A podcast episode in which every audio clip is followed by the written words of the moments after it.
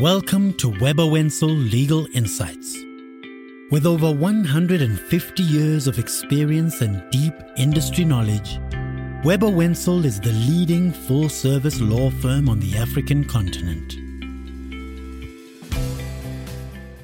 Welcome to this special edition podcast by Webber Wentzel, where we delve into the recent High Court judgment that has the potential to reshape parental leave rights in South Africa.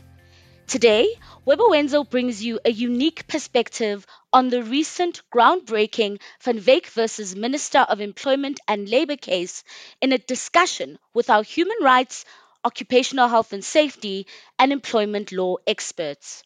I am your host, Mbalenhle Nkosi, a senior associate at Webber Wentzel.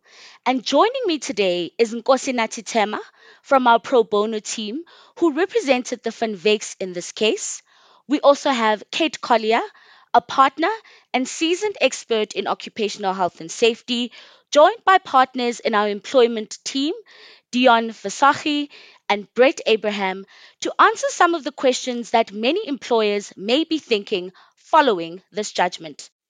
The way we approach the law is heavily influenced by our different professional backgrounds, whether it's in public interest, occupational health and safety, or employment law. By combining these perspectives, we ensure our clients' interests are well represented, not only within the current legal framework, but by also anticipating how the law might change as a result of developing legal climates. Our aim in today's discussion is to usher in these changes, perhaps trigger some thoughts and conversations about the changes with a well thought out approach. And what better way to do that than with the legal experts who are at the forefront of the parental leave legal developments? But before we delve into it, let's start with a behind the scenes look with Nkosi Thema. Nkosi why did Webber Wentzel take on this case? And what was the pain point for the Van Wyk family? Thank you, Mbali, and thanks for having me.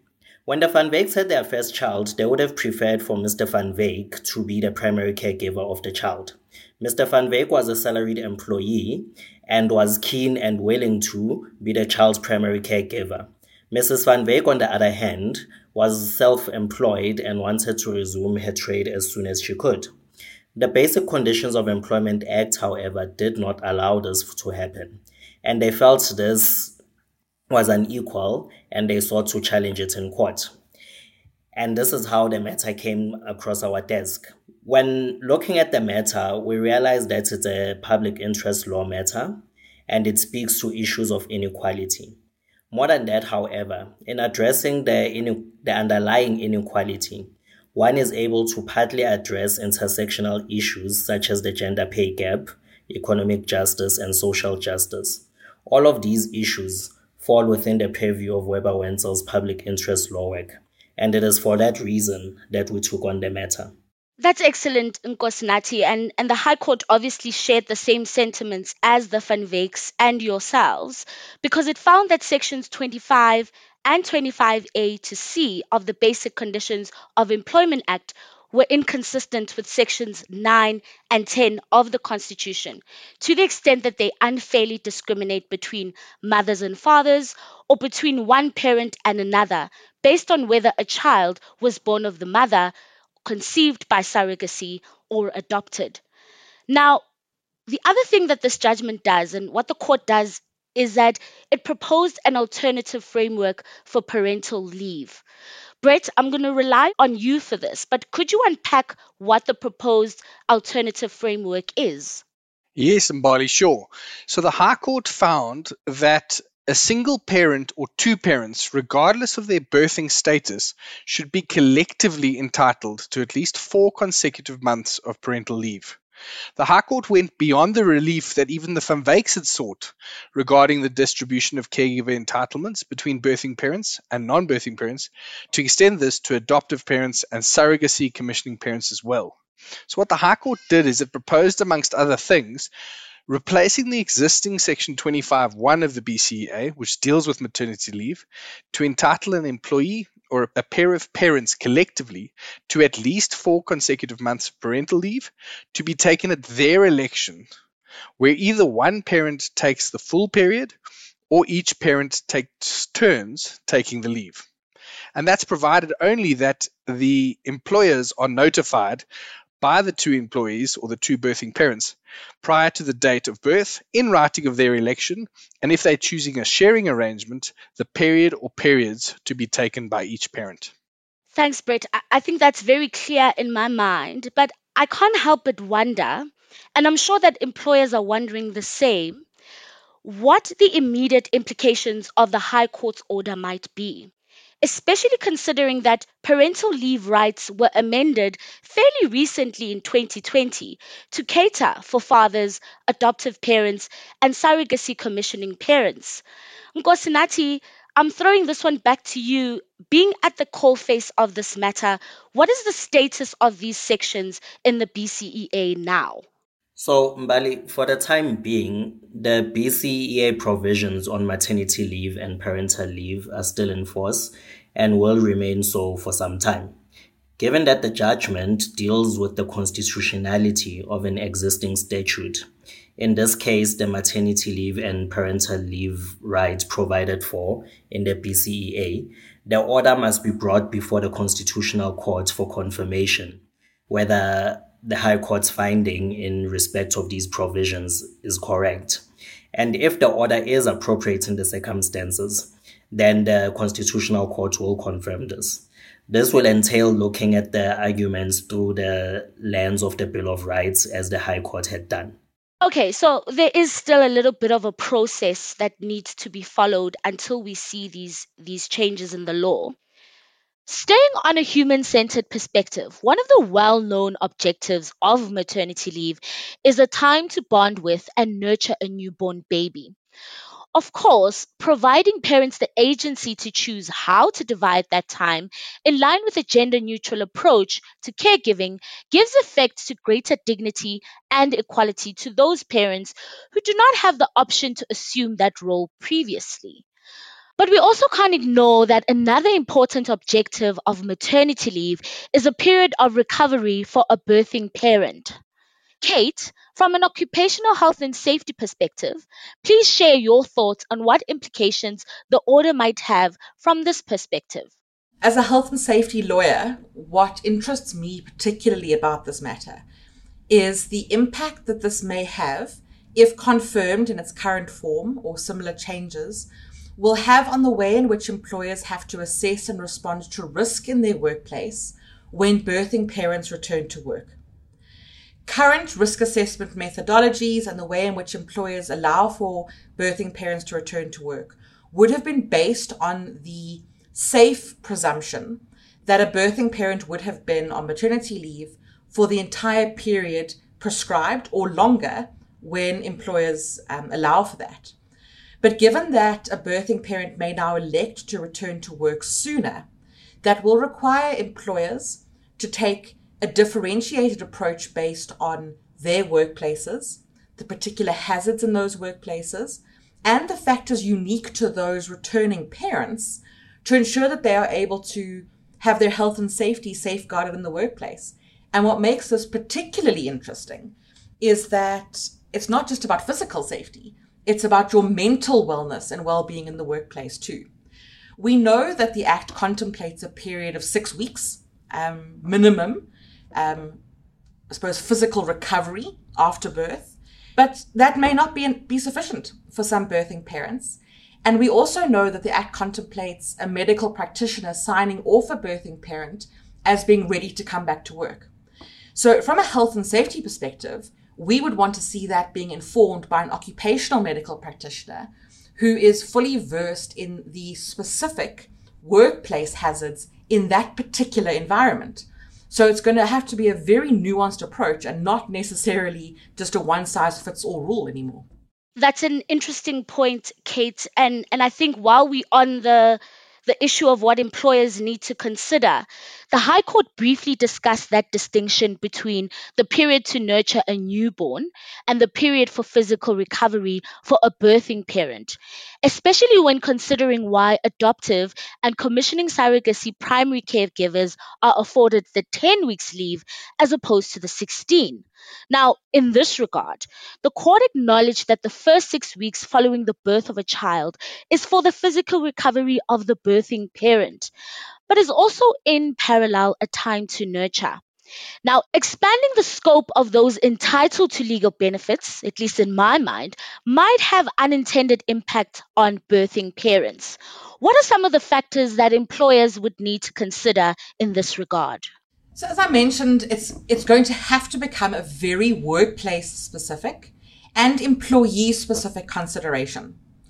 Because once an employer is satisfied that an employee is physically safe to return to work, Currently, the BCA contemplates being approved by a medical practitioner. As a safety lawyer, I think that we may need that to be looked at by an occupational medical practitioner, as I've mentioned. But there will also be obligations on employers in particularly high risk environments to further assess the workplace in response to how they are accommodating those returning mothers or returning parents and the impact on their health and the health of their newborn. And we see this particularly with regard to the way in which the Code of Good Practice on the protection of employees during and after pregnancy requires employers to assess this risk. And also, for example, in codes of practice that talk about making sure that employees are fit to return to work. Now, the current risk assessment frameworks will include an, an assumption of a period of maternity leave. And that may now be changed, and it's going to require employers to have a far more employee specific approach um, on a case by case basis, depending on the work that they do, the workplace environment that they are returning into, and how we can keep those employees safe on a day to day basis. You make a good point about different measures being necessary for different workplaces and work practices. It's not actually quite as clearly stated in the case. Are there any other considerations in this vein? Yes, in that every employer has an overarching obligation to ensure that employees are safe when they're at work. That extends to their physical health, um, their exposure to um, health hazards, and of course to their mental health and they will need to assess that for each individual on their return to work. There are, of course, guidelines and codes of good practice that need to be followed, um, and there are um, indicative documents issued by the International Labour Organization, which should be consulted from the perspective of international best practice.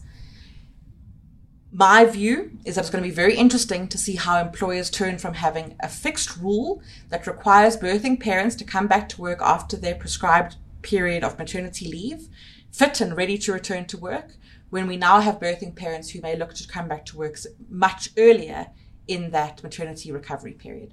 Thank you, Kate. These are some very practical pointers on employee well being in the wake of any amendments to the current maternity leave position. Now, switching to the employment law considerations. And Deon, I'm going to rely on your expertise for this one. One of the questions that I'm grappling with is that even though the High Court order is not effective unless and until the Constitutional Court confirms it, the court nevertheless found that the current division of leave entitlements in the BCEA is unequal and discriminatory. Should employers expect an uptick in legal challenges to the parental leave benefits that they provide? Thank you, Mbali. Yes, yes, you're right. You know, employers have always been exposed to claims that parental leave benefits they provide um, are discriminatory, um, particularly in circumstances where those benefits go beyond the minimum, the statutory minimum in the in the BCAA, which the High Court, by the way, is not determined to be inconsistent with the Constitution. The High Court order may encourage challenges as employees may turn to the courts or to the CCMA or any other tribunal to vindicate what they believe to be an entitlement to a better parental leave benefit, instead of simply doing so via individual or collective bargaining processes. But as Nkosinathi in, indicated earlier, the law hasn't changed, and I think that's an important point. You know, unfair discrimination cases um, on this basis are no more laudable than they were before the order was made. Of course, you know, every unfair discrimination case is always assessed on its own merits. That, however, being said, it won't necessarily stop employees from bringing these types of claims um, in light of the judgment. But you know, to get ahead of this possibility, employers should communicate the consequences of this order, of this judgment to its workforce to dispel any misunderstanding or misinformation. Um, and in that way, hopefully, that will not encourage employees to think that this judgment is a basis for going to court again on a unfair discrimination case. Agreed, Deon. It's also worth revisiting the test for the Unfair Discrimination in the Employment Equity Act uh, for if and when employers are faced with claims of this nature. Remember, the possibilities, particularly in circumstances where employers offer enhanced parental leave benefits, are endless for claims of differentiation. And that's the starting point to any claim of unfair discrimination is an employee need only contend that there is differentiation. And where that differentiation is on a listed ground, it's going to be to the employer to prove on a balance of probabilities that either the discrimination doesn't take place as alleged or that it is rational and not unfair or otherwise justifiable. I, I think this is going to be an interesting time for employers now that you've added that layer as well. But this has now sparked another aspect for me. So on occasion, our employment team has advised, you know, have advised clients who expressed an interest in extending equal benefits to birthing and non-birthing parents in their policies. There is, of course, a difference between those employers who provide, you know, the statutory minimum requirements and those that offer maternity leave and parental leave benefits in excess of what is provided for in the BCEA. What should those employers consider in anticipation of these changes rather than reacting to it when it happens? First and foremost, employers must accept that a measure of change is coming. Uh, while the Constitutional Court might not confirm this in exactly the same way as it's been framed in the High Court, or the legislature may not do so, change will be coming.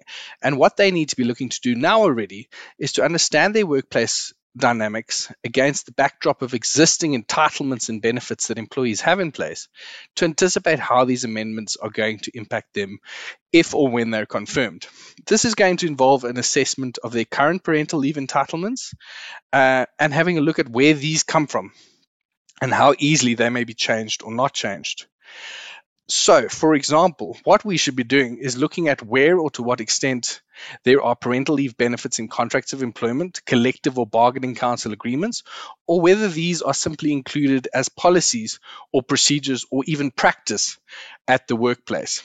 There will be circumstances where some employers may say already that they have the financial and operational ability to implement changes akin to those that we're anticipating following the High Court order.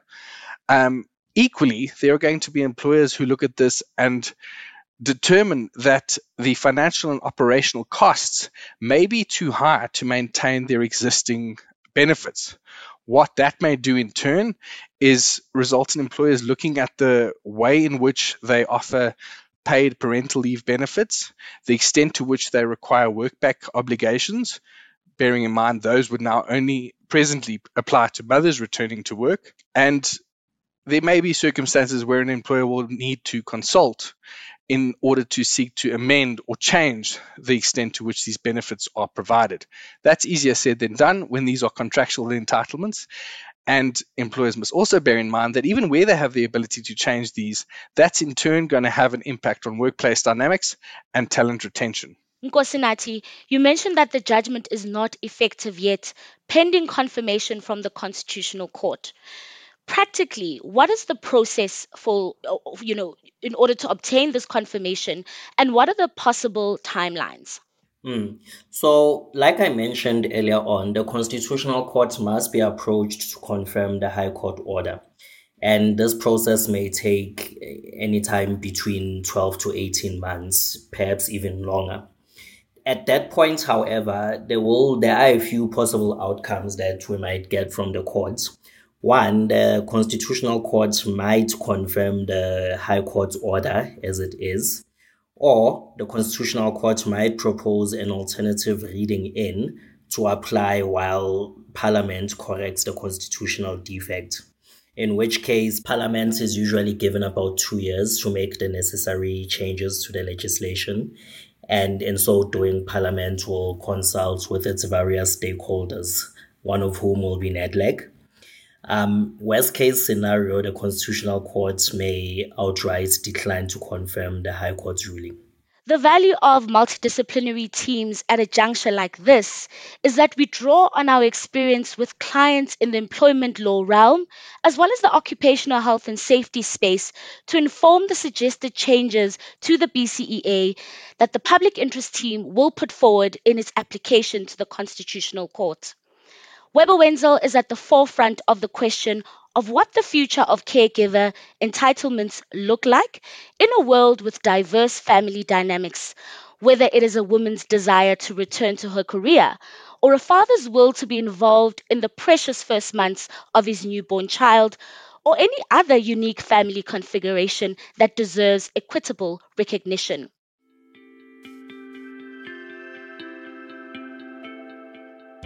Thank you to our experts. And to you, our listeners, thank you for joining us in this special edition podcast by Webber Wentzel.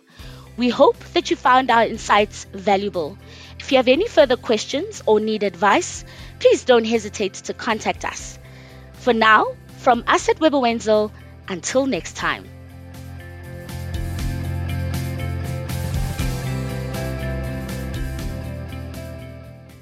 You have been listening to Webber Wentzel Legal Insights. You can find and subscribe to the podcast on all major platforms. For more expert legal insights and updates, visit webberwentzel.com.